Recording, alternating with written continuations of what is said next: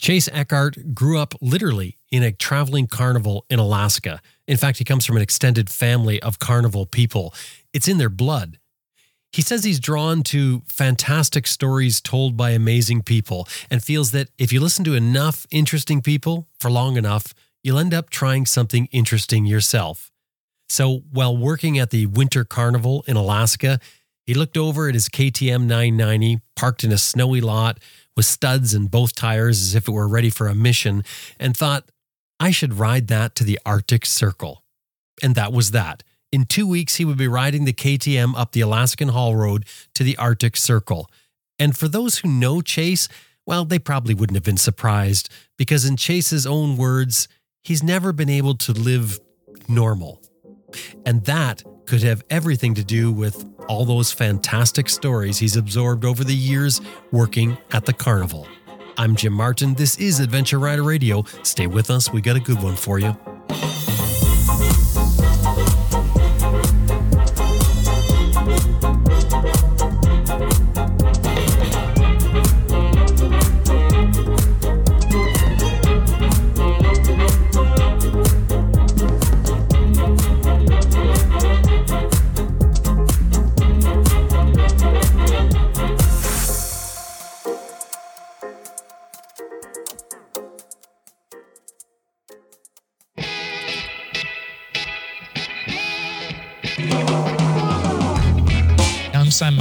Simon. Austin Vince. Simon Pavey. Bill Dragoo. Helga Pedersen. Jocelyn Snow. Charley Boorman. Simon Thomas. Lisa Thomas. Grant Johnson. Graham Jarvis. Quentin Smoke, and you're listening to Adventure Rider Radio.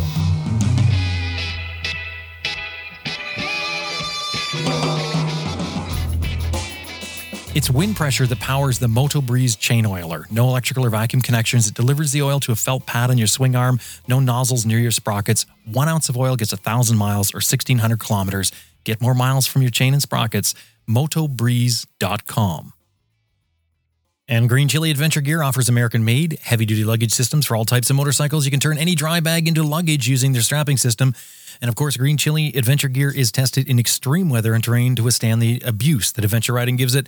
Tough, reliable gear, greenchiliadv.com.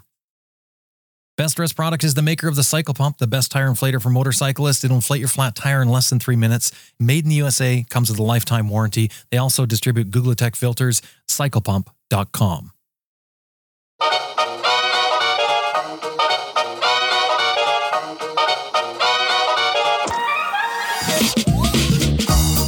Uh, my name is Chase Eckert. I'm from Chugiak, Alaska, and I am a man showman. I guess. You're not sure.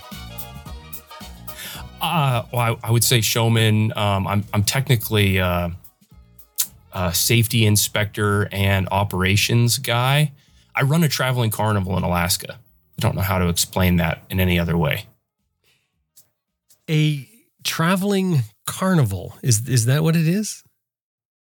Yeah, yeah. So think uh, think state fair. My family's owned the carnival up in Alaska since 1967. So I'm the third generation of operator, and I have the pleasure of running that with my family. I've got a brother and a sister and their spouses, as well as my parents, and we all get to work together. It's pretty great. Now this is a seasonal business, I'm assuming. Yes, yeah, we run in Alaska pretty much during our summer season through fall for the Alaska State Fair. And we have one spot in the winter time, which is my favorite. It's for Rendezvous, and it just got over. It is the festival that goes along with the Iditarod dog sled race. So we operate our rides in downtown Anchorage at some extreme temperatures. I thought I saw a photo, which is why I asked you if it was seasonal, because I thought I saw a photo of a ride sitting there with snow on the ground. I thought, who goes to a carnival in wintertime? But then I, I'm not from Alaska, though, so I don't know. Oh, it's magical. It's it's not like anything you've ever been to. We have people from all over the world um, that are there for the sled dog races, which is great. And then we get to bring the lights to downtown Anchorage, and I am very excited to do that. And it's it's actual rides. People get on and ride in the wintertime. Oh yeah, yeah. This year we had 14 rides, three food wagons, and six games. So it's kind of a smaller spot for us, but uh, all the people get to come out. In, in Alaska, everybody's kind of cooped up. And now they have a reason to come out and put on their furs and walk around and, Ah. and see a really fun event. Yeah. it, wouldn't there be a lot of logistical problems with this? I mean, you've got snow on the ground, you've got people wearing winter clothes, you've got snow which is slippery on any sort of plastic or, or metal or all those sorts of things. Yeah, of course. And the weather, it, it could change so much. You know, it could be it could be 40 above, it could be 10 below, and you never know what your surface is going to look like. And then we have to set up rides on that. So there's torching of the cement. There's uh, there's swapping out lighter weight of oils. There's running special heaters and block heaters and forced air heaters and airline dryers and all kinds of amazing Wow. things that we do to get those rides to run. But uh, we've been doing that exact event since 1967 and it it is awesome. Well, yeah, that's wow, that's a lot more than I thought. I, I forgot about all the equipment that you've got there running. Everything has to be taken into consideration. I mean, because you're talking temperatures where, you know, if you leave a vehicle sit, you're going to have trouble starting it a lot of times.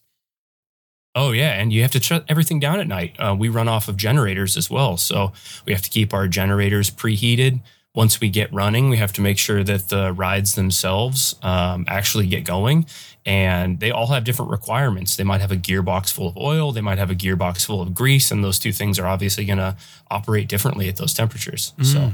We, we we have done a lot of specialized things over a long period of time, and we know what we're doing, and uh, and I'm proud of the product we put out. Yeah, that's incredible. So you, you must have some specialty uh, specialties there with that, that no one else would probably have in the world or very few people.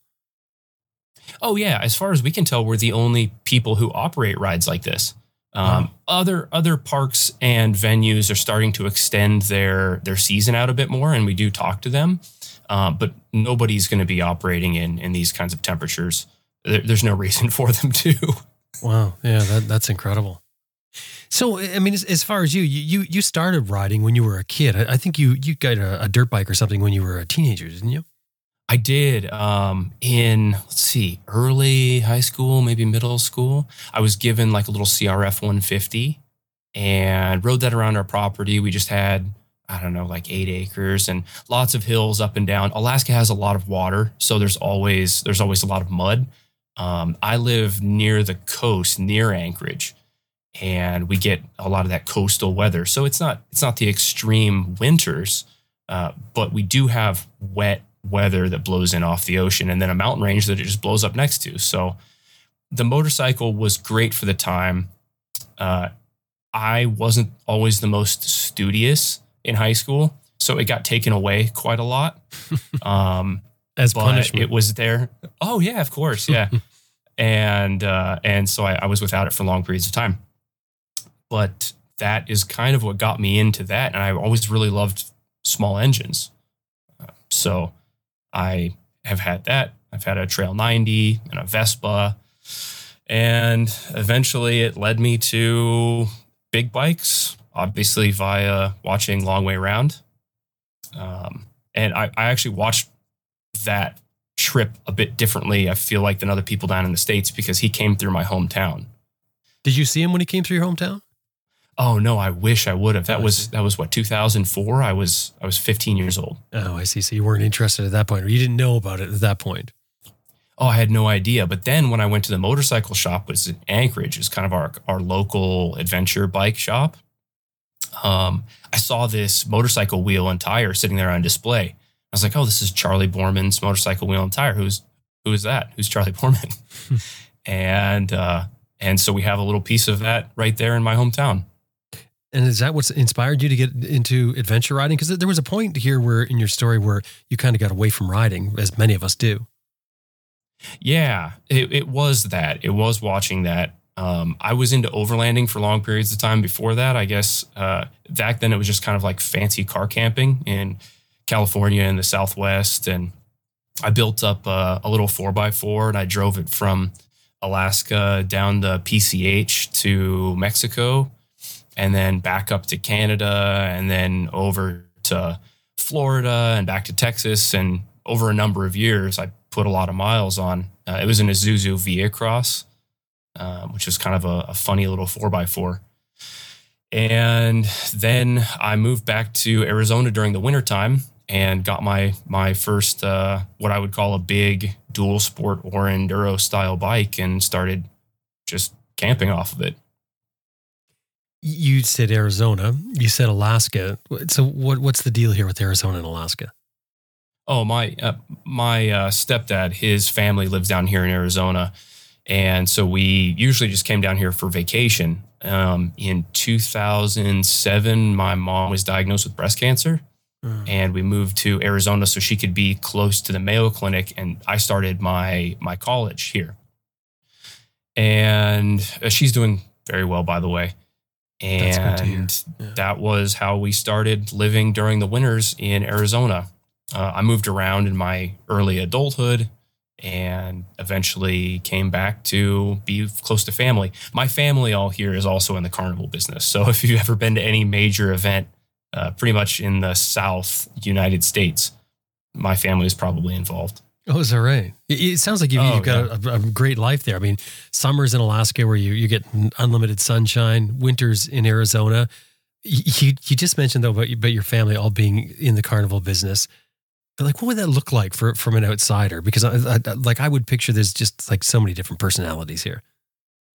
It, there's there's definitely that. My my stepdad has like eleven or twelve brothers and sisters, um, all from the age of fifty down to the early thirties. So I have some uncles that are younger than I am, and it's it's basically like farming, ranching, and equipment. We all move equipment around. We work on equipment together. Uh, we talk about industry stuff. Of course, there's the all the fun that goes with fairs, festivals, and events as well. But uh, for the most part, it's it's like running a ranch. You know, you make you make hay when there's when there's sun, and then you put that hay back into the farm, and we spend all of our money back on on equipment to keep doing it. Right. Yeah, I, I can picture that. I mean, I can't imagine. I've often thought of that when I look at carnival stuff and thinking because, first of all, it's so specialized. I mean, it's not like you're going to see very many of these things around, if you'll ever see another one around at all for the average person. And then looking at the mechanisms of it, I'm thinking, who designs this and then who maintains it? But but it sounds like it's you. Yeah, yeah, it's it's it's a lot of people like me. Thankfully, everybody in my family likes to do different things. So my brother is a fantastic painter.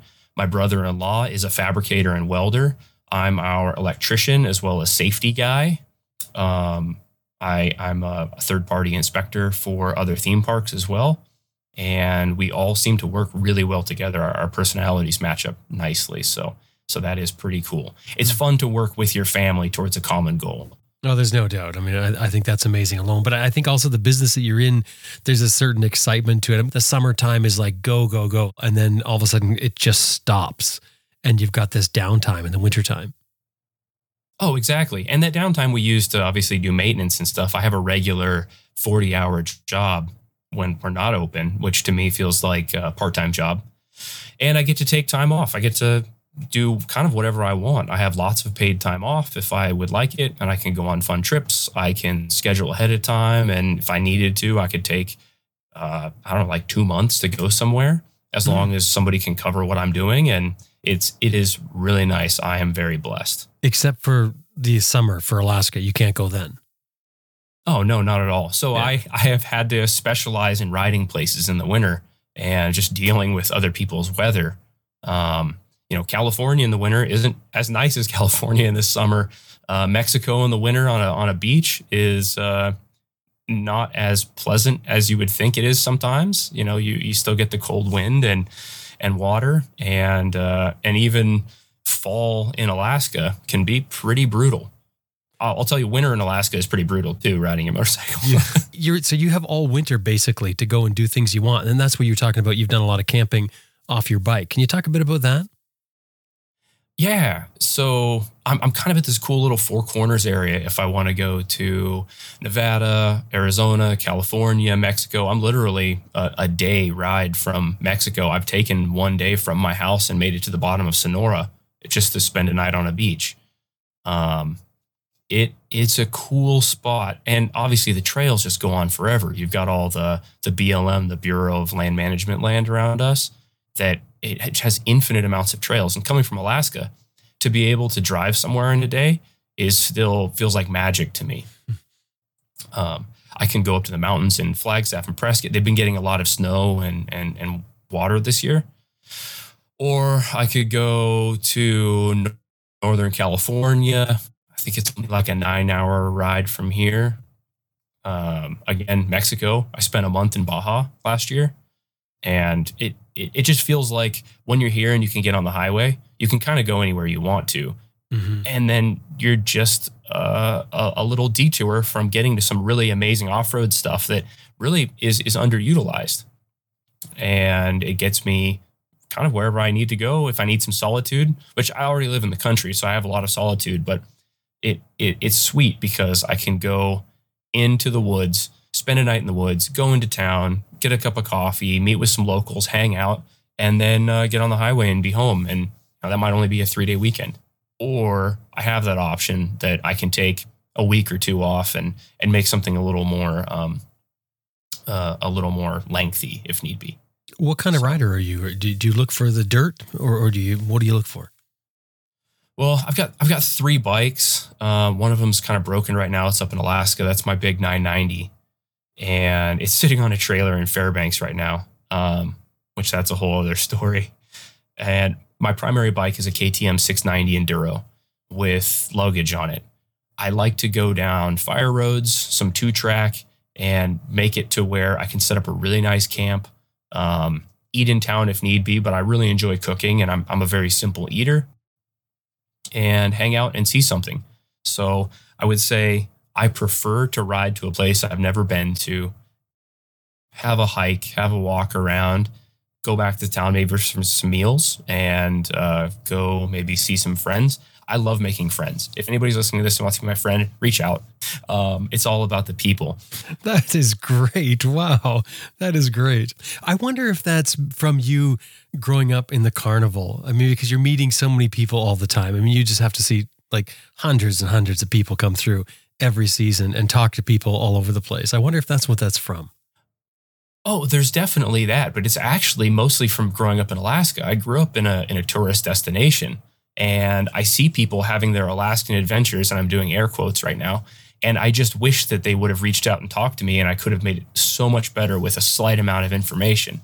And I, I just know that there's somewhere, someone in each of these places that has a little crumb of info for me that will make my trip so much better. And then I get to share it with them. So we all feel good. Um, it, it's just having that insider information. And I, I love places and I love people. Um, the carnival definitely helps. I, I'm, I'm a little more gregarious than others, but, um, but I just know that, that if I, if I have a person there to enjoy it with, that it will be better for everybody. How's that work out for you as far as going meeting people? Do people take to it well? Oh yeah. So I prefer to go alone. Uh, I like to run at my own pace. Uh, I like to kind of choose the places where I go, and also people are so much more willing to reach out or offer assistance. Uh, when I was in Mexico, I had two other guys with me, and they're absolutely fantastic guys. One of them I actually sailed to the Bahamas with, and it changed the trip where we did a lot more extreme stuff. Um, we went places that I wouldn't have gone on my own for sure. Like I, we did probably the northern 400 miles of the Baja 1000 from 2019, including like getting stuck in a dry lake bed. I, it was not dry anymore, but I was stuck there for for a couple days without food and water. And I wouldn't have done those things, but also people aren't as willing to reach out. If you have three English speaking men hanging out together, it creates a little bubble that the locals aren't willing to attempt to penetrate. Mm-hmm. It also doesn't allow me to learn to speak the language or learn to involve myself in their culture because at that time, they're not just characters in my story. I'm now just a fly in the wall in their life. And that's what I want. I want to expand my own horizons and expand my own idea of the world by enjoying life from the perspective of the people who live there. Um, I don't remember who said it, but it was something like it's hard to hate people if you travel a lot because you just find people all over the place that you know are are fantastic. Mhm. Um, it's easy when you don't actually know what other people have going on. And I would I would encourage everybody go to Mexico, be safe about it, but um, enjoy your time there. It's a really fantastic place, and I never felt uh, out of place or in danger. So, You describe yourself as an adventurous person. What does that mean? um, I grew up in unique circumstances. When you can when you can be born and you already have it. Oh, I grew up in a traveling carnival in Alaska, and none of that is to my credit. Everything else, you just kind of have to one up yourself. Um, I, I grew up on Hemingway. I grew up on uh, Foster Huntington, and I had one uncle who was uh, instrumental in making me want to step outside the box of things that are normal. My brother actually, um, he would describe me as peculiar. It's like you just can't ever do the normal things. Like you can't live in a house. You can't. Um, I, I'm currently living and sitting in my Airstream trailer. Um, you you you can't just do what everybody else does, and I guess you do that enough, and your normal is other people's abnormal or peculiar, and that leads you to try new things. Well, what do you get from that? Like, I mean, it almost sounds like you know you would just do it sort of to be different, but you there must be something more other than just the thing to be different. I mean, like you said, you were you're born into a carnival. You you you got something right there. What what do you get from chasing down these these odd things that you look at? It, my mom would argue that it's just a checklist of things that I feel like I have to do. Um, but I would say that it's, I'm, trying to explain it. Um, it is something that I can bring up and kind of breach a conversation with people, and then they want to ask questions, and then I can leads me into a conversation with people, which is which is fantastic. Um, it also expands your horizons as far as the people you get to meet and the things you get to see. Um, and and just being normal doesn't really do it for me. Uh, I I've tried. I, I was a police officer, and that was only fun as long as I was doing fun police officer stuff and not any of the paperwork or um, any anything that went along with that. Uh, I was uh, let's see, I was a manager for a roofing company for one week. I, every once in a while, I, I get a wild hair and want to try something normal, but it just doesn't do it. I, I wonder if I'm like a little bit broken and just have to continue doing these things. Um, How do you become a police officer when you're when you've got the carnival to do? well, during COVID, we weren't allowed to open, so we were closed for two years, which was Oh. really, uh, really a hard time. Yeah, and I had always wanted to do some sort of service, so I was living in New Orleans at the time, and I applied for, I applied for the FBI, the Fire Academy, and the Police Academy at the same time. And I said, all right, whichever one accepts me first, and I became a, a patrol officer for Gretna, Louisiana, for the city of Gretna. Um, I was the class president, and I had um, a really interesting time there for sure. And then my family called me up and they said the carnival's back on. We want you back. I was like, all right, cool. Well, I'll, I'll hook up my trailer and come back home. Is that a call that showmen cannot resist? Like when you get that phone call, no matter you're you're a police officer, then you could be on a career. When you get that phone call, is it- is it just like you know whistling for a dog that's trying to come back? You got to get back. well, there there was a lot more complex things that was going on at the time. Um, obviously, family. It was it was great to just hear from your parents. Hey, we, we want to have you, and you know you're wanted here, you're needed, and you, and I was so far away from everybody else. At the same time, I was going through uh, a divorce, and it was just nice to be able to go back with family. So. And actually, the the divorce was the catalyst for for all of the most recent weirdness, in in in good ways. So yeah, it was it was hard for a while. You get divorced during COVID. I did, yeah, Yeah. Yep.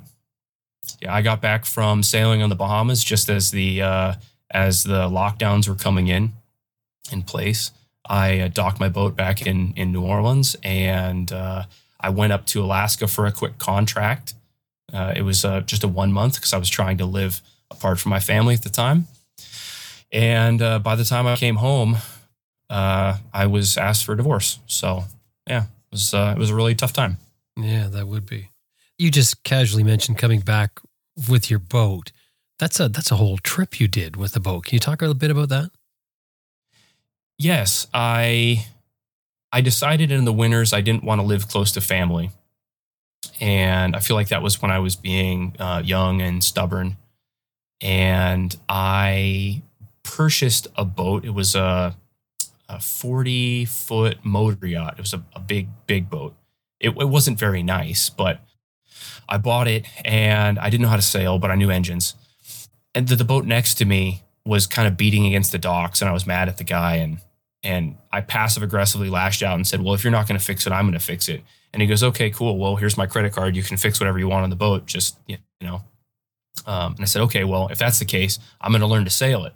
So I learned to sail that boat, and then sold my my uh, my power boat, and talked this guy into selling me that boat, which at the time was called Esprit de Corps. Corps is in like coronary. Area. He was a heart surgeon and he gave it to me at a really fantastic price. I put uh, a year's worth of work into it, uh, relaunched her, and named her just Esprit for Spirit.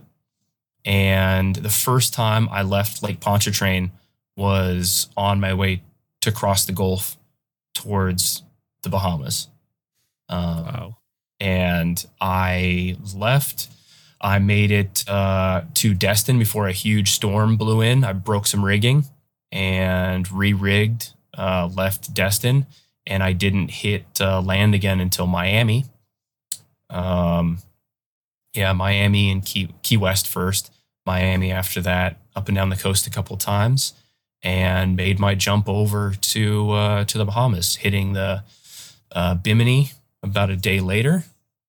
Um, and then I spent five months sailing the Berries uh, south of the Abacos, um, the Ragged Islands, and up and down, you know, Grand Bahamas, and then turned around and came back. So I ended up solo sailing about five thousand nautical miles, and um, and of course I was married at the time. She she rode along, but uh, but couldn't sail, and then got back home, docked the boat, and and then the world shut down.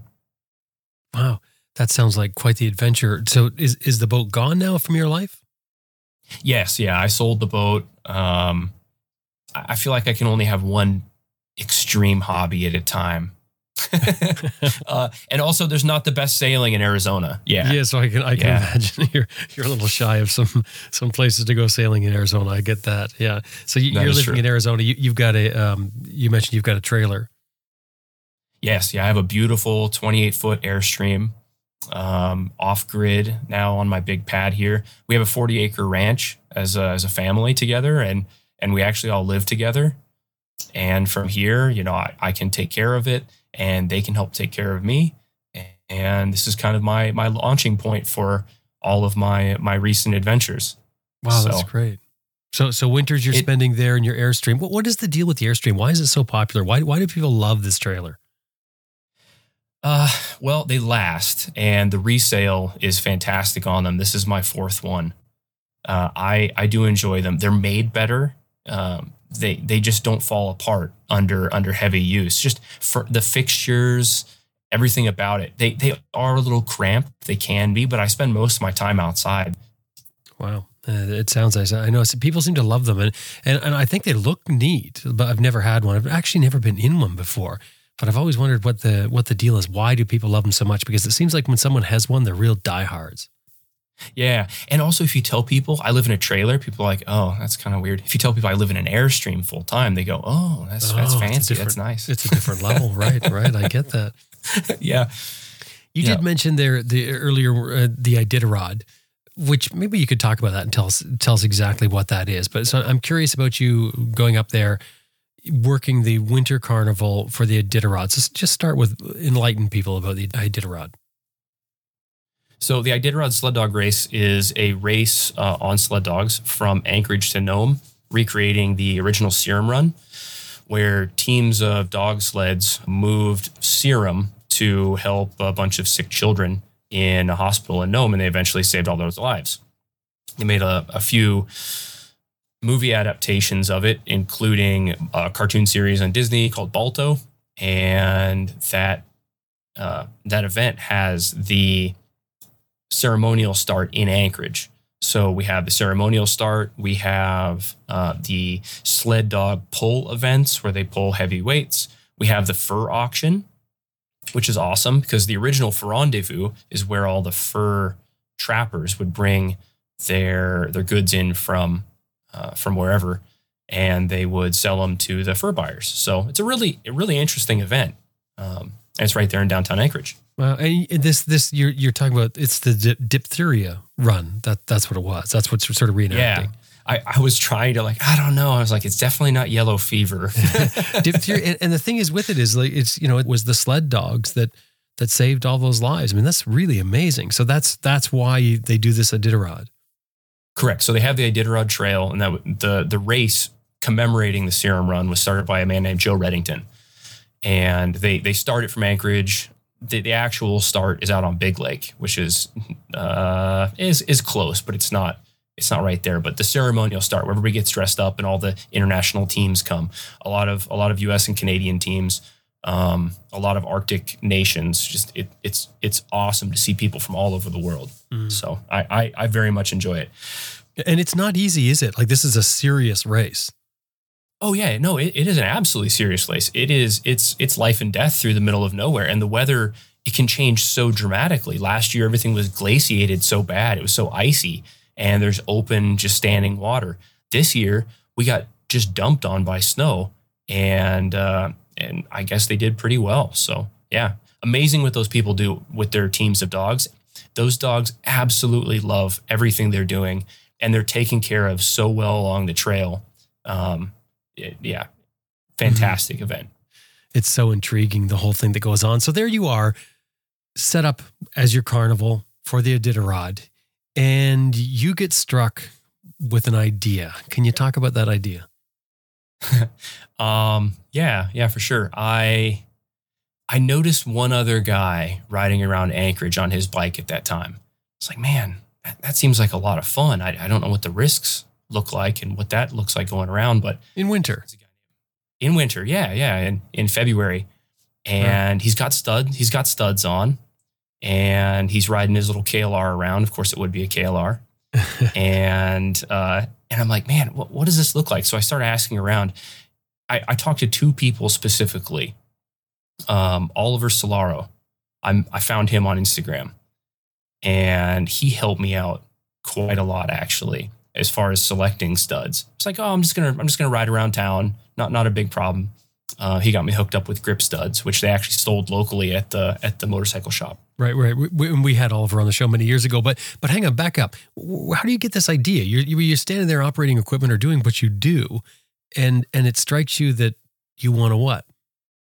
Oh, I, I didn't have any idea at this point. I was just riding around town because I thought it was nifty. Um, Oh, I see. So you're just looking then- for ideas on on riding a motorcycle in the wintertime, which is pretty bizarre. I just I just happened to have a had a motorcycle. I had my KTM 990 up there. It fired right up.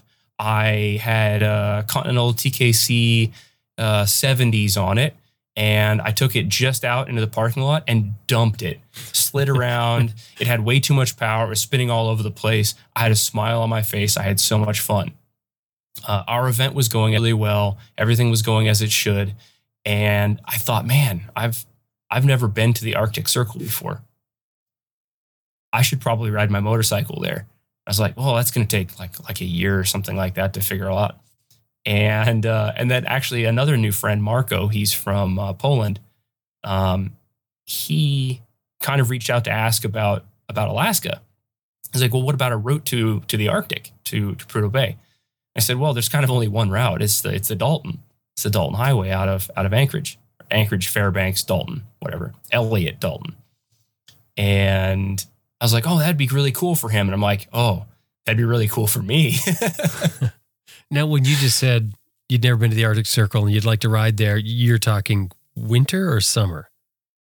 Ah, I've heard and I know that there are a lot of bugs and a lot of dust and not a lot of shelter and it can be pretty miserable during the uh during the summer. So I should probably just choose my misery and I would rather be cold. Really? Um, you know, hang on. Is that because is that because you're an Alaskan? Because you're an Alaskan, don't forget that goes to Arizona in the summertime or in the wintertime. Oh yeah, but I've always I, I freak out in the in the heat.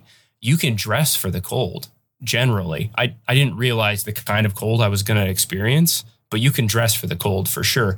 There's there's no uh, there's no respite from the mosquitoes and black flies that they have up there. It's it's maddening sometimes. So I, I just decided, well, I, I'm going to go and I'm going to go in probably a week. You're Um, well. Hang on a second. You're gonna go, as in you're gonna ride to the Arctic Circle, and you're gonna leave in a week.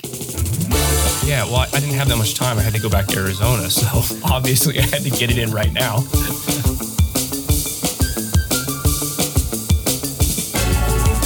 Take a quick break while I tell you about two things. One is an event that you will not want to miss this year. We've got a lot more to talk about with Chase as well. Stay with us.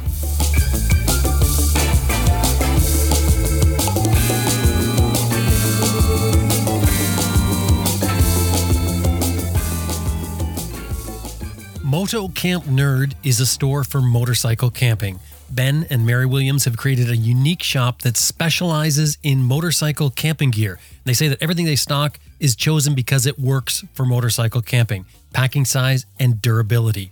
They stock brand names like Nemo, Big Agnes, and Sea to Summit, and they're a real store. I mean, you can walk in and shop and have a look at their website. I mean, they've got loads of gear in stock. Now, of course, you can order online with confidence because you're ordering from riders just like us. Ben and Mary love motorcycle camping. So if you've got questions, wondering what's best for your trip, just contact them. They say they're happy to help get you sorted out.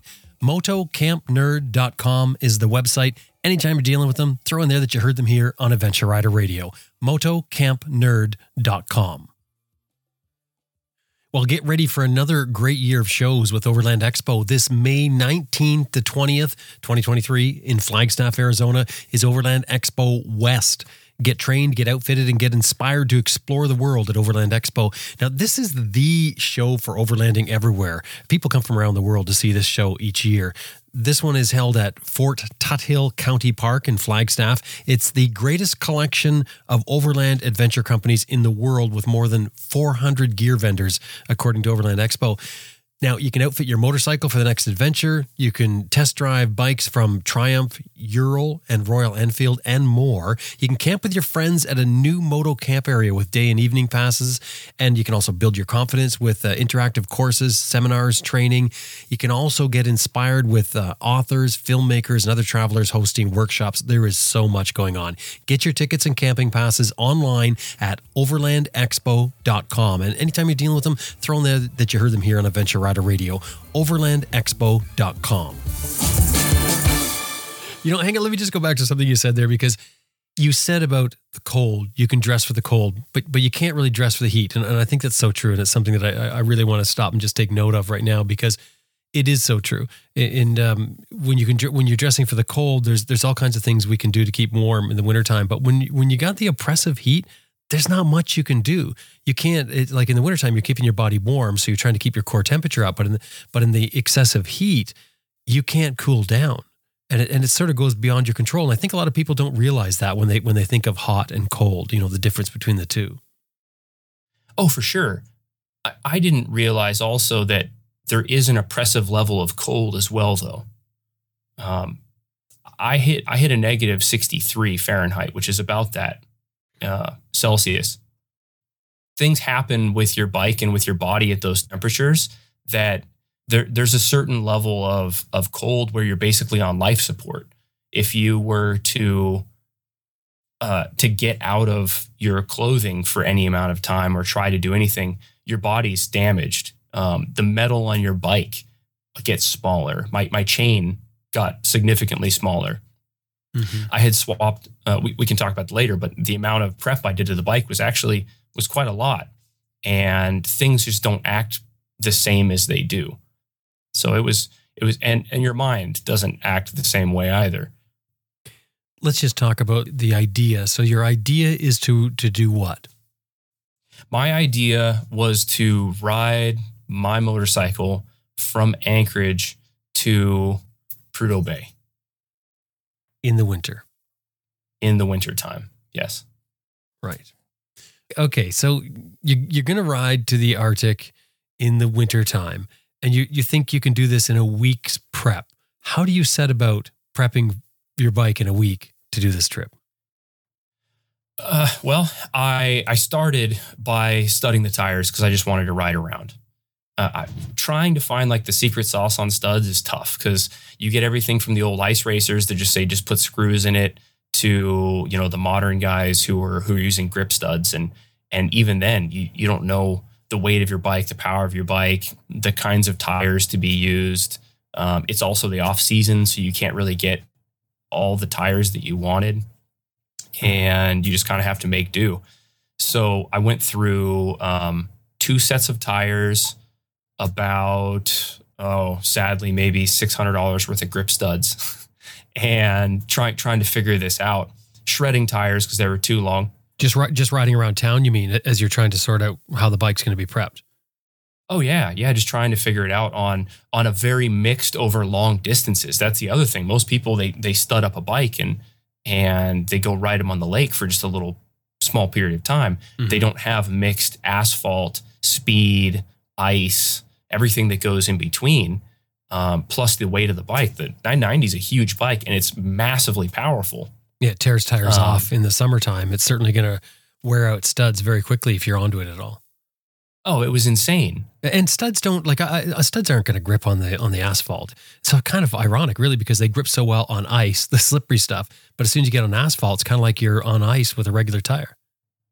Well, thankfully, there I, I chose a time when the the temperatures were very low and there was a good amount of ice, and I was doing everything I could to stay below 60 miles an hour. Oh, I see. So you've got to build Uh, up on the roads that you're riding on.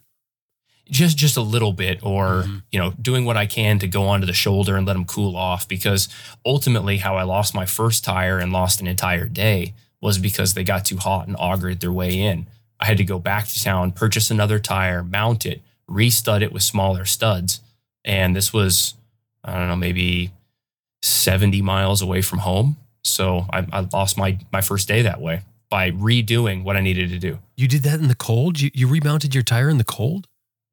Oh yeah, yeah. I had everything I needed because I knew if I broke down, then I was probably going to die. So I had my compressor.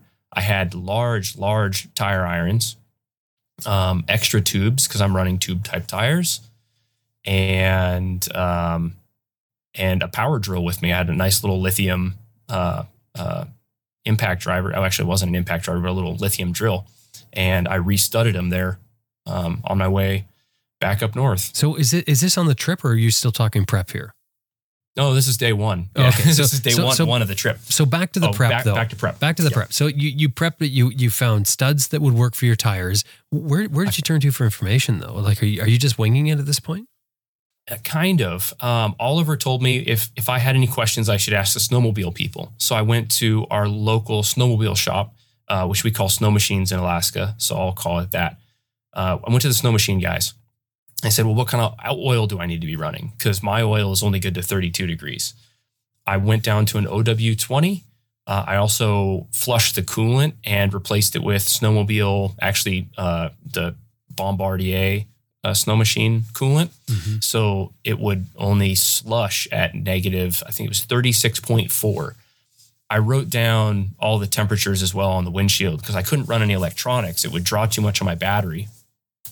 Um, So you wrote down your critical temperature, saying that if this if it drops below minus thirty four, that's when your your coolant starts to coagulate. Correct, but only with my bike not running. So in the mornings, as long as it was above negative 34, I could get started and it didn't matter what happened during the day because I just left the bike running the entire time.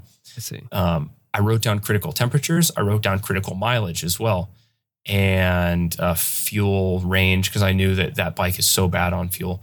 So I, uh, I I carried five gallons of extra fuel, which got me for a total of about 320 miles, and my checkpoints were at 247 miles.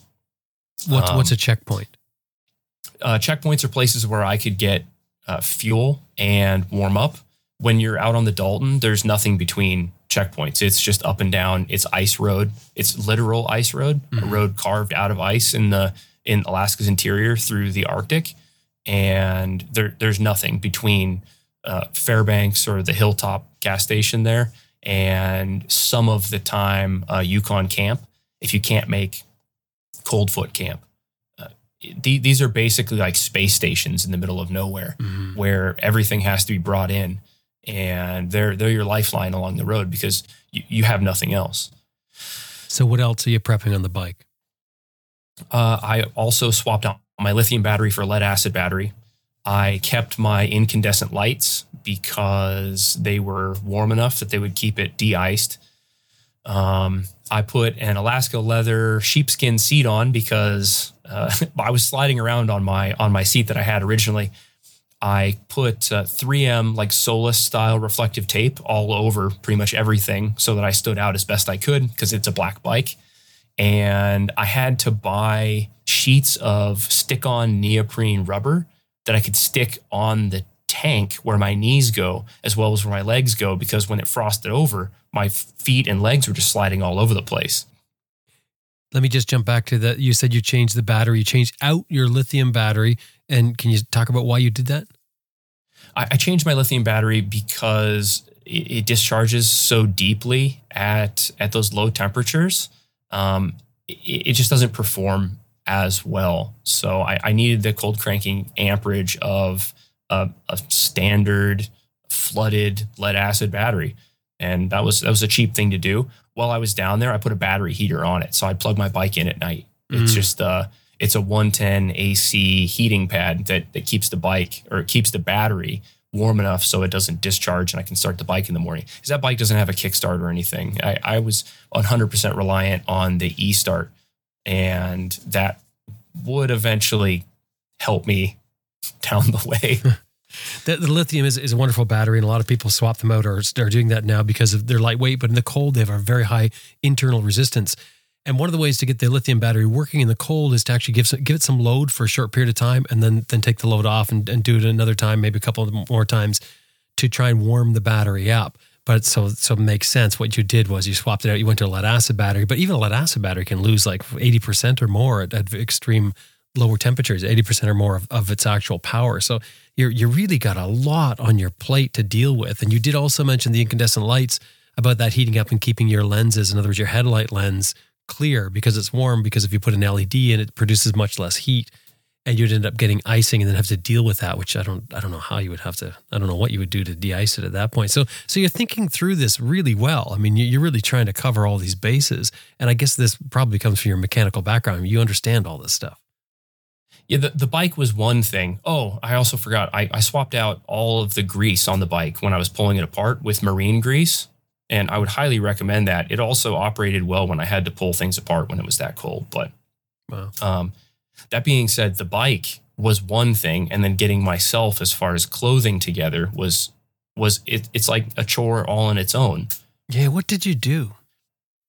I, I went back to what guys on snow machines do. Um, Mm. I, I got a high speed snow machine helmet, a BRP modular three helmet with an internal mask. And I wore that. I, I knew that I didn't want a- an electric face shield because I didn't want to draw anymore from the battery. I didn't want any heated gear. I did have heated grips um, with nice big hippo hands on them, which I highly recommend. I'm sure they saved my hands Mhm. and I went with what I would do if I was working or just standing uh, for long periods of time. The biggest problem with being on the bike at those temperatures is wind and that you're not moving at all. You're you're just you're just there sucking it up. You can't even move around too much. Mhm. So lots of base layers, lots of trapped air. Uh, my boots were uh, old Arctic mountaineering boots. They weren't snow machine boots uh, or or my dirt bike boots or anything like that. They were I got them secondhand from a good like uh, we've got this secondhand um, outdoor gear like consignment shop in town Nice. and I went there and I wore my my parka with my Wolverine ruff, just like the the dog mushers wear. I got some big thick snowboard bibs and some thick fleece from uh, from the fishing industry, some Grundéns fleece, and I really just bundled up so I couldn't move anymore and trapped as much air in as I could without letting any air penetrate. Around my neck was kind of difficult Um, so I had a big, actually, it was a buff and then a fleece, like kind of muff thing that went around. And that's how I rode. And you're not camping. You're you're you're going to stay at hotels. No, I was trying to make it easy on myself. I actually never stayed at a hotel. I stayed with uh, a friend of the family. And then when I kind of had my emergency, I had to find a place in town because all the hotels are booked. It's it's a it's a busy place in the winter Fairbanks is. And I ended up sleeping on somebody's spare room and in a kind of different situation that I would normally choose. Really fantastic, sweet people. But uh, it was it was a rugged place to be for sure. And I wasn't in the best frame of mind at that time. I was I was just super dehydrated and I, I hadn't been eating for a couple days and I made some mistakes for certain. Okay, let, us go back though because you haven't left yet in the in the story here. So, do you go out and, and give your bike a shakedown ride? Do you you put on all this tons of gear you've got and get on your bike and ride it around to see what it's going to be like? I did. I started with just local runs because obviously I'm scared. I don't want to lay the bike down or I don't want to get hit No, by somebody sliding through something or um so I yeah, I, I went on a couple rides. I I went down the old Glenn Highway out to a, a little town called Eklutna. Um, I rode around the Palmer Valley a little bit. I rode to town a couple days to to go to work while we were still open. So I would I would ride my my motorcycle to work uh, at the carnival. Um, I would let it sit all day long and get really, really cold and then fire it back up again to see how it would run in those temps. And uh, man, I probably put oh, eh, about four or 500 miles on it just locally Just testing before I things out. decided it was good. Yeah. Right. And that was just enough time to let the, the studs eat their way into the tire and destroy it. What what do people think when they see you riding the bike around town though? This 500 miles that you did. Well, truck drivers love it. Little kids love it. Adults, like real serious adults, pretend that you're not there and pretend like something isn't going on. Um, But really, so it's I- all about the truckers and little kids, don't you think? oh yeah, it's it's just completely uh, completely unabashed. They're not they're not they're not pretending anymore that that Yeah. cool things aren't cool. So I, I had a lot of fun. No, that's that's really neat, and it's it's interesting to picture it sitting at the at the carnival site there for the Iditarod, a motorcycle at the carnival in the wintertime. I mean, it's just perfect to me. It's uh, it's it's just perfect. Oh yeah, and we had all the patrons coming up and taking pictures of it, and it was it was super fun. It was all studded up. It looked cool, like real Mad Maxy with its shaggy seat cover, and it's already a 990. So if you know what it is, people are stoked on it. But yeah, um, yeah, all the adventure bike riders are, oh man, you're so tough, and you're like, you don't realize that I'm just kind of suffering my way through this, and I'm not tough. I might just be dumb. So what do you do? You, do, do you, you end up getting to the point you're ready to go and, and just take off? I'm I'm ready to go first thing in the morning. I'm up early. I've got everything cleaned and packed because I I've only got a few days really to do this. Um, I had uh, I had seven days because I needed to fly out, Mhm. and I get my bike loaded up, and the first thing I do is I drop it in the garage, Mm. and uh, I get under it and pick it up. I'm like, man, this is a heavy bike, and then I roll north. Um, I get to Willow, and that's where my rear tire blew. And I had to do my my trail side repair, get all that back together. So this is this is the studs working their way into the tire. So so what happens? What makes them work their way in? Just heat? So those studs are an auger style stud, and they were very, very aggressive. I was basically riding on the tips of those tungsten carbide studs, and they heat up and they try to work their way into the tire. Eventually, about a hundred of them worked their way in, and I lost the tube. The tire basically was cut in half at that point, and I had to rely on the uh, on on some strangers to pick me up and take me uh, back into town where I purchased a new tire with a little more meat on it and some new studs that were less aggressive. And now I'm running on unproven studs, uh, 327 miles north of Fairbanks. So you left your bike sitting on the side of the road while you went in for a tire? A rural post office. It was like uh, uh, like a pawn shop that also seemed to accept mail. It's really a strange situation, but it was it was fine. I love those kind of things. So, and and what is it that um like how did you end up stopping that from happening again? Uh, I actually just kind of hoped that it didn't happen again. This is part of what you get when you do studs on a, on a big bike and ride it that fast. Yeah, that's right. I there was no uh, even the company couldn't help me. They had no idea what to do for that distance uh, with that heavy of a bike. I had no problems with the front tire; it was totally fine. The rear tire, though, the the problem wasn't not getting enough traction. The problem oftentimes was too much traction.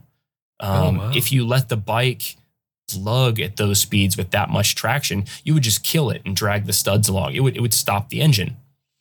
Um, it, it would stall it out from having too much traction. Hmm. Uh, so it was it was it was definitely it was definitely strange. Um, but the smaller studs they seemed to work, and they actually the studs worked fantastic all the way up to Dalton and back. Wow. That's and you said you took a drill with you to install them. How long does it take you to install those studs on the back tire? About three or four hours. Ooh. It, it, it was a lot. You have to do them one by one, and in total there was 450 studs on the bike. Oh. Yeah, so pulling them out to reinstall them on the new the new tire, and it was very cold. You pulled them out and reinstalled. I thought you were putting new studs in. I was, but I had a mix of studs on the rear. I left the the long studs in the center pattern, and I pulled the small studs off the sidewalls. Used the small studs in the center, and used other small studs all around it. Oh, Uh, trying to figure out your pattern and I just moved from one tire to another so I had a different different uh, lug style and ultimately it, it worked well the, Right, the studs actually worked very well So this is day one. How many days are you going to be out on this road? uh, I had planned on six days giving myself one buffer day Hmm. and I got my bike ready and I actually drove it back to my house to start over again the next day so Oh, I see. Okay. So how did that go? Uh, it was somewhat sad, but I was still determined. And the next day, I just loaded everything back up again. It felt better that day, and I started going. And I made it to Fairbanks that day on studded tires um, through a couple mountain ranges, the Alaska Range, over Healy and Cantwell. And that's when I hit uh, negative 25 for the first time Mm. um, the bike seemed to be doing fine. I felt kind of bolstered and ready to go. And uh, I made it to my friend's house. He fed me and, and and got me ready for the next day, and I was ready to set out. So what was it like riding through the mountains on the bike? Like, how does the bike handle? I, I had zero problems with it. I was I was excited. The bike was doing very well. You really have to uh, do your your peg weighting. It, it's just all about your feet, keeping yourself directly up because you know those studs are right in the center of the tire. Like I had them all around, but I don't feel like I needed to do any any aggressive twisties at any Oh, I see, speed right. because I knew my my traction was all right there. You're right. Yeah, Uh, yeah. It was exhausting. I've done that ride before in a day, and it's it's it's a long day, but very doable. By the time I got to where I needed to go, I was you know uh, I was I was ready to to go to bed for sure. How many miles is that? Uh, about 330 miles. I think it's Oh. like 327 miles. It, it's an exciting trip. It, it's beautiful. And in the wintertime, even, uh, just so different. All kinds of different things to see. There's gas stations, though, every, I don't know, 50, 60 miles. So you're Mhm. pretty good. At the same time, um, one of my fuel stops was Denali, Denali National Park, and the city of Denali at the base of the mountain, obviously. And it was closed up, completely shuttered, and snowed in, snow drifts that you couldn't even enter anything. It was it was closed. So I had to skip it and make it to a, a little city called Nenana. You mean just Uh, because of a, a weather storm? No, uh, it's closed for the season. Oh, it's close for the season. Oh. Yeah, a lot of those seasonal kind of rest stops are closed, and Mm. and being able to get fuel is uh, is dicey at best sometimes. So it was it was cool, but I made it there. It took me a bit longer than normal. Um, I ate a couple big meals along the way, and that was great. And made it into Fairbanks with plenty of time left in my day, and got my bike ready. Everything dried out, and I, I was feeling pretty good about it. And how about you? Were you warm that day, that first day? I was pretty good. My feet were kind of cold, and I was working on uh, pumping my entire body like how a, a fighter pilot pulling G's would to get blood working into my extremities. And that seemed to be working well.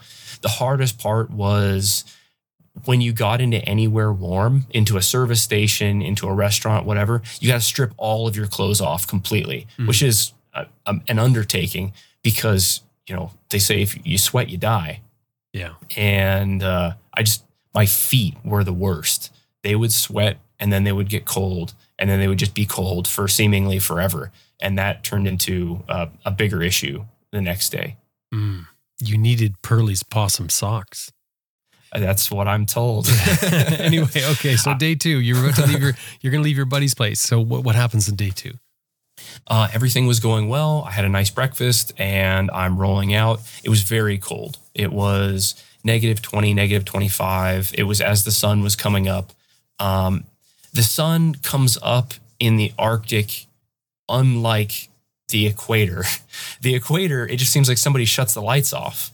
Um, the sunrise in Alaska, especially in the mountain ranges, seemingly takes uh, like three hours before you can actually see the sun. So you're just deeply, deeply cold. So I'm cold and I'm riding up and I get to this this kind of famous rest stop called the Hilltop. And this truck driver comes in, not knowing that I'm also a truck driver. This truck driver comes in and sees my bike and goes, Are you seriously going to ride that? And just gave me the nastiest look. I was like, Yeah, I'm, I'm going to go up the haul road and I'm going to go as far as I can. And and she goes, Well, you know, uh, people up here aren't going to like that very much. They have kind of an ownership over that road. I was like, well, you know, I'm a truck driver. I know how you guys move around a bit and I'll stay way out of your way. You know, thank you for the information. I was trying really hard to turn like a sourpuss into my friend. Mm-hmm. Um, and, it just wasn't working. So I get out of there kind of, uh, kind of a little sad because like, man, well, maybe this just isn't the place for me.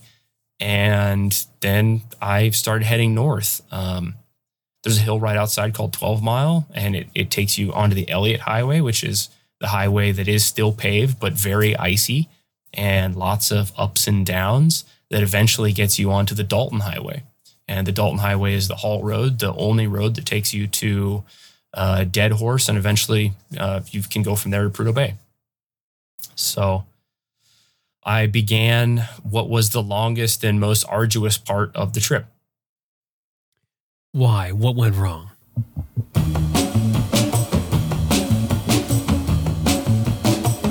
Just a quick break. I want to tell you about two things, and we're going to come back with more. Stay with us.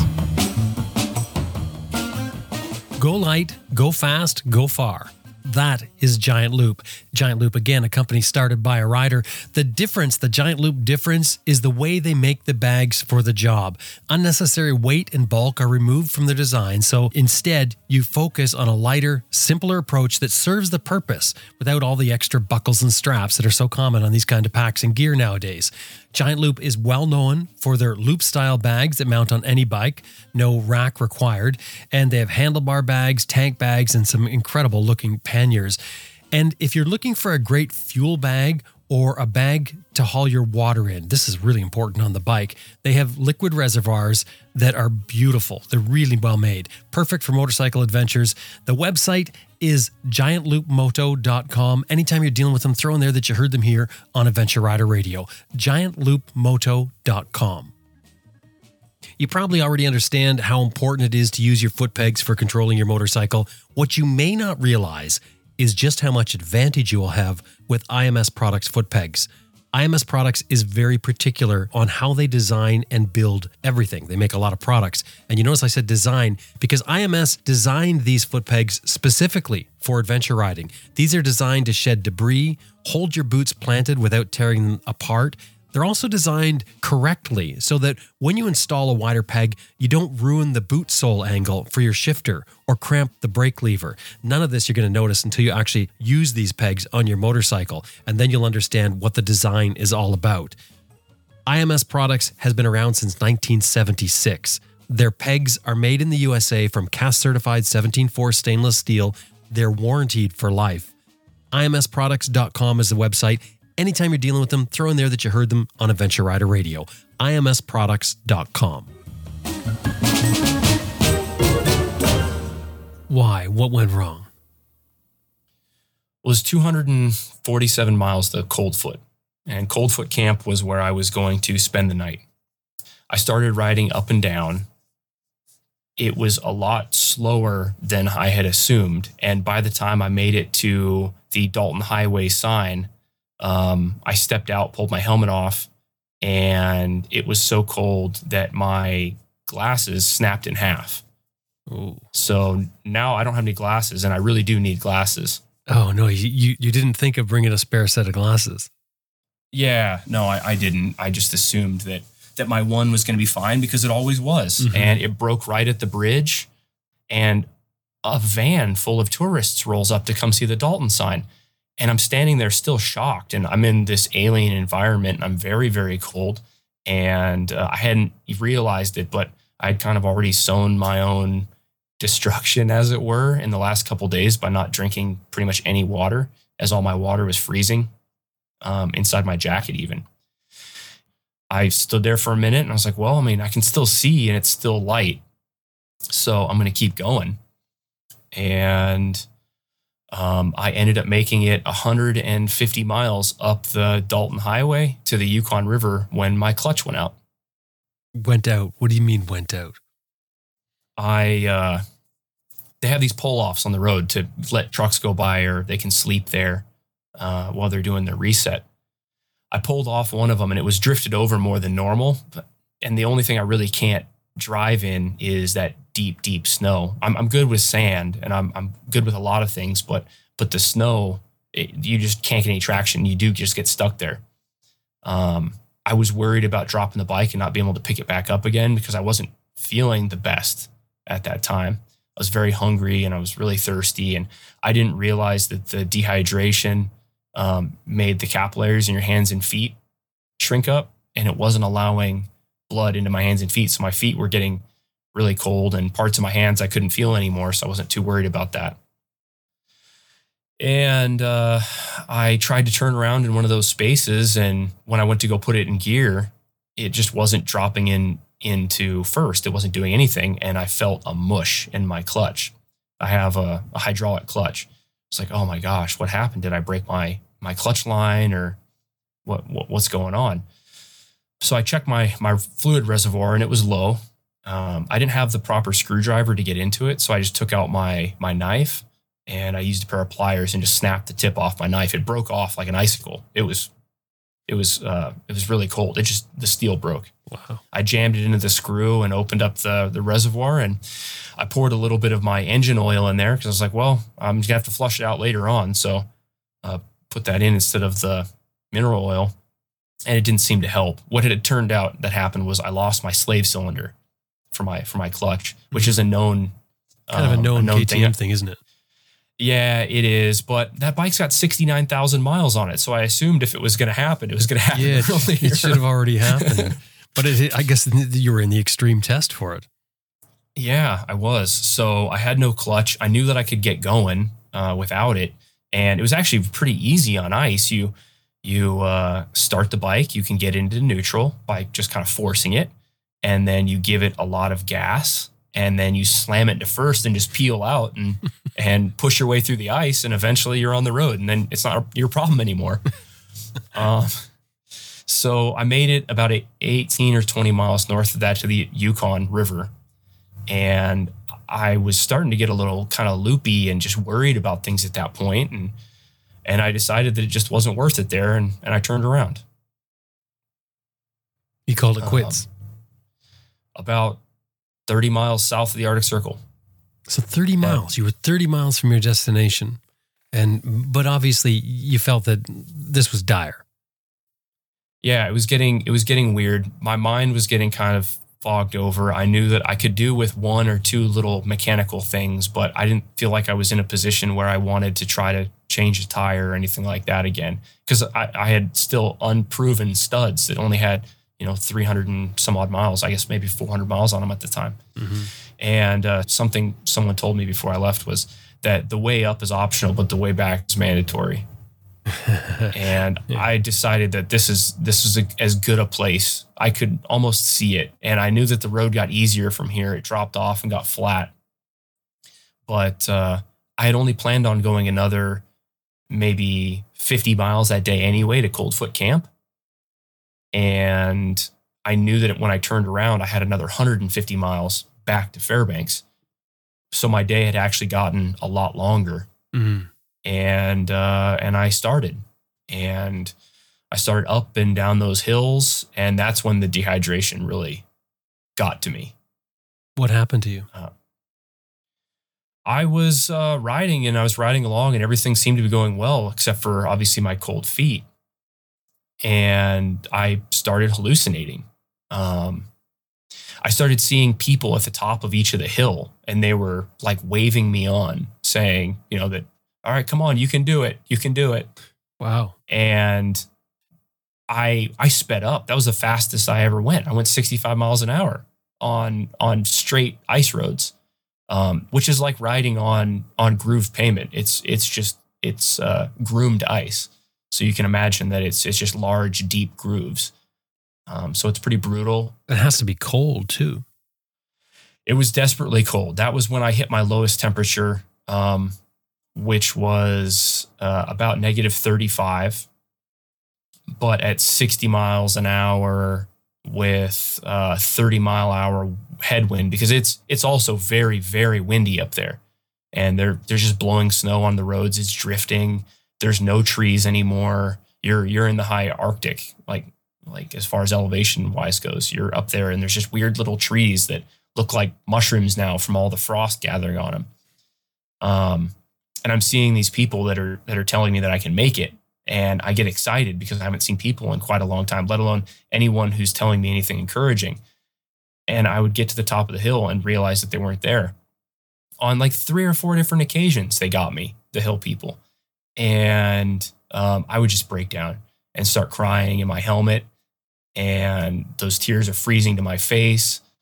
Um, my mask, it looks like a fighter pilot mask, like a respirator inside the outlet ports were completely frozen shut.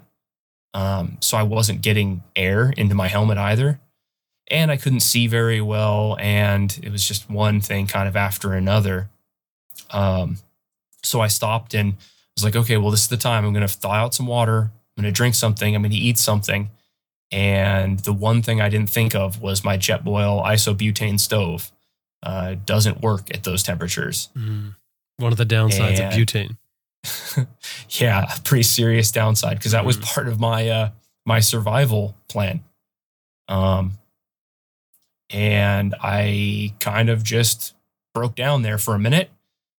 Um but I knew that I had to keep going because there's kind of no other choice. It's like what, do you just you get back on the bike and you keep going or you die here? Because there's there's not really anybody coming and if you just pull your hands out for a minute um, you're getting burnt. Mhm. It was it was There's- weird. And there's no traffic really. There's not much traffic around you. there was a couple truck drivers, but I found out that they all kind of come in waves because they're of their timing. Um, I was not in a wave where there was a lot of people, and I was beyond the point where tourists are coming up to see the Haul Road anymore. Uh, All right. It was now I do have an uncle that drives that that road uh, six days a week, and he was coming south from there. And I knew if I needed anything badly, I could uh, I could flag him down in his truck. Um, but he was still going to be another uh, that day. He was still another day and a half away. Oh wow. So I didn't really. Yeah, you're not going to wait on the side of the road for that. Yeah. So I kept riding. Eventually, I got to a place where Hang on, there- sorry, sorry. Just back up here. So you you didn't get your stove going, obviously, and you didn't get any water. So again, your water's No. still frozen, like you said, inside your jacket. That's surprising, um, but it just it says how cold it is out there, and so you still don't have anything to drink. I assume nothing to eat or very little, and then you're off again. Yeah, yeah. I had I had nothing. I was sitting at one of these pull offs, just wondering what to do, and not really having any any any options. Um, I ate some uh, some chocolate wafers, uh, but the rest of my food was was pretty well uh, either frozen solid. So brownies freeze completely solid at that temperature. Turns out, Good to know. and yeah, and uh, the rest of my um, of my rations, I guess I brought with me were good high calorie freeze dried foods that require hot water, hmm um, as well as I had some some fish that was in oil that I knew I could get to, but I didn't really feel like eating like some oily mackerel on the side of the road right now. I, I also didn't realize I couldn't pull my hands out of my gloves. I had the hippo hands and I had uh, big mitten liners inside of it and then mechanics gloves inside of those. And I had to always keep my skin somehow covered up a little bit. to the point where my my hands were actually quite warm inside there because the grip heaters, but the glue would come undone on the grip heaters and would spin around to where uh, the wire wouldn't allow my throttle to go up until I spun it back to the other side. And so now I'm I'm getting what what to me at the time seemed like like fueling issues or throttle issues that wasn't allowing me to go very quickly up hills. And I Mm. wasn't able to really downshift very well without just slamming it uh, until I found out that this is what was going on with my grip heaters. Why did that happen with the grip heaters? Is that a, is that a result of the cold? The actually it was the heat from the grip heater inside the big mitten melted the glue holding the grip heaters onto the handlebar. So it's because your mitten is so insulated that the grip heaters, the grip is getting too hot. So it's hotter than what it's designed to be. Yes. And so That's I would weird. turn my grip heater off and then the glue would set back up again and it was stuck in that position. So I had to sit there and reheat it again Ah. to spin it back around. And then I just couldn't use my grip heaters. Ooh. So that was, yeah, that was that. So I'm there on the side of the road, not quite sure what to do, but I knew that I just had to make it back to town. I rode another 150 miles total from where I had decided to turn around and made it back to uh, the city of Fairbanks uh, a couple days early without any plans of anywhere to stay. And all of the hotels were booked up. Ooh. Now, so now that that's not just a funny th- note because that that's pretty scary because you have no place to stay, and it's winter. it, it feels, and the sun is going down. Mm. It, it feels so exposed and not knowing really anybody in town. There's not people that you can just call for help. Yeah, it's not like you can sit in your vehicle and just put the heat on. You know, if you're Nope. if you're driving a car or truck, you'd sit there and put your heat on and, and maybe suffer through an uncomfortable night. But but you've Yep. you've got no Yep. place to go. And I couldn't really go anywhere into the heart of the city because I didn't have a clutch. I couldn't do stop and go traffic. Oh, My right. boots are so big, I can't slam it into neutral very quickly. I'm worried about rear ending people or just dumping the bike. Every time I come to a stop, if I can't get it into neutral, I just have to grab the brakes until I kill the engine, then hope that I can start it again. Wow. And and do you feel at this point when you when you're going to go around and you're you need help at this point? Do you feel like there's some sort of stigma attached to this? Like in other words, in other words, why would anyone want to help you because you're doing something that many people will just consider stupid? No, not at all. that, that didn't cross your mind. I was very happy with where I came, and I was just elated to be back in town because I went and I went to a parking lot in front of a Barnes and Noble, went inside, got a cup of coffee, sat there. Um, I could plug my phone in because the cold had just absolutely killed the battery, hmm and uh, I was really worried about my phone at that point because I have a new iPhone and it's got my satellite SOS on it. Because of course I left my InReach in Arizona, uh, not assuming that I was going to do anything that required an InReach. So I had no Oh. satellite messenger with me at the time. which would have been useless because you had it in your pocket and it got cold and shut down. Oh yeah, yeah. It was it was it was toasted. Yeah, hence the lithium battery issue right there. That that's it. Correct, Yeah. correct. I had it all in my little vest up front, trying to keep it close to my core, and it was still Mhm. it was still too cold. So I'm there. Eventually, I made some calls, and a friend of a friend of a friend had a room. I made it over there and sat at their table after stripping off all my clothes. They asked if I needed anything, and I, couldn't even ask. I I didn't drink any water. I didn't eat any food. I just sat there, um, pretty much in shock, and then fell asleep. Were you And- cold at that point? I mean, is the hypothermia setting in? I my core was great. Um, two of my toes had frozen together, but I think just like a, a quick freeze when I pulled them out of my boots because it hadn't nipped my toes at that point, but they were stuck. Hmm. Um, my hands were burnt along the tips and along one of my palms. You know when you when you ride around, you kind of float your thumbs a little bit, and uh, and I think that something got in there, and I had almost like a it looked like a chocolate mark or something on my hand where it burnt, Mhm. and my my my tips as soon as they started warming back up again were you know just uh, Excruciating. excruciatingly painful. Yeah. Um, and then when they finally did get warm, it felt like somebody took uh, like a, a two by four and beat the tips of my fingers Mhm. and I was just kind of sitting there in shock. Um, but happy I made it back. So that was uh, that was really great. Um, I didn't eat or drink anything until the next morning, and that was uh, actually when the bike shut down completely, and I couldn't get it started. So the next morning you go out to start it and and it's it just won't turn over. actually, it fired right up. I had no problems, Oh. and I rode into town. I had breakfast with my uncle, who had at that time made it into town. And I went to start it up and ride it back down to Anchorage, another 300 and some odd miles. I made it to a major intersection, killed it, which, you know, that's just because I couldn't get it into neutral. And at that point, it started throwing a, uh, a code. Uh, and it's a kind of, it's a non-digital one. It still has a digital display, but um, the code was just a light, like an FI light. And I, I knew that it could just be from cold. It could be a mass airflow sensor. There's a lambda sensor for the heater coil on either um, either cylinder. It could have been the the the battery might have just given up the ghost. So I'm sitting there in an intersection. I pulled it off to the side and started pulling things apart, trying to get it uh, trying to get it going.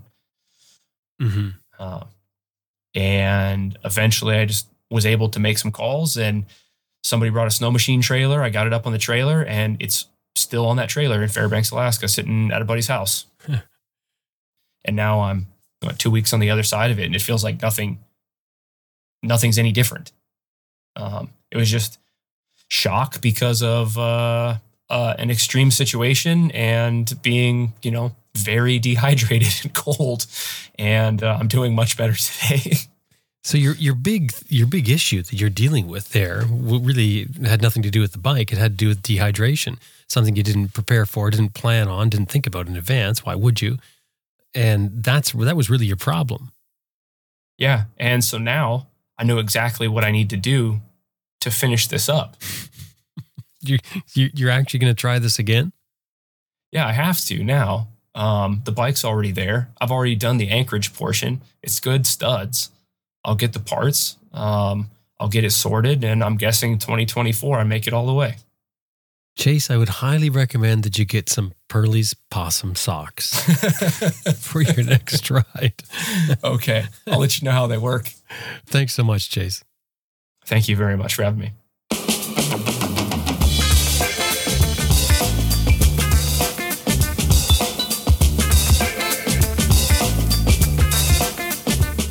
That was Chase Eckert from his Airstream trailer, no doubt getting ready for another carnival. We've got some photos of Chase in the show notes, along with a link to a couple things that Chase mentioned. One was the, the company that makes the studs for motorcycle tires. The other one was Oliver Solero, another cold weather rider that we interviewed some years back about his adventures. All of that in the show notes on our website, adventureriderradio.com.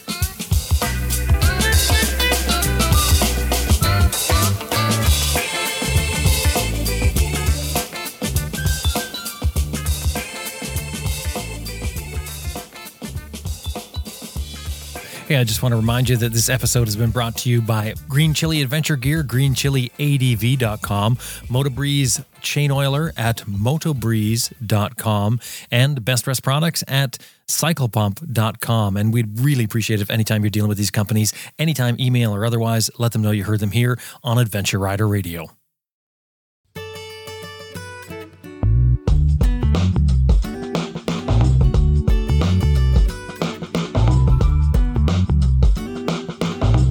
Well, that about wraps up another episode of Adventure Rider Radio, and we sure hope you enjoyed listening to it as much as we did making it. Special thanks to our producer, Elizabeth Martin, and you, of course, for listening to the show. Thank you very much for that.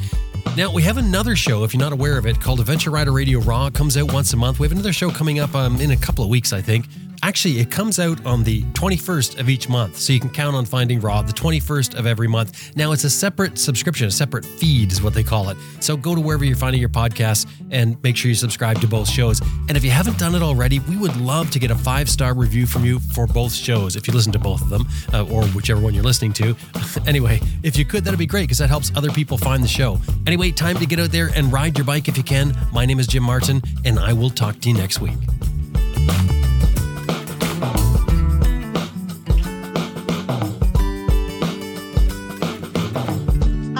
Marissa Notier, And I'm Tim Notier. and you're listening to Adventure Rider Radio.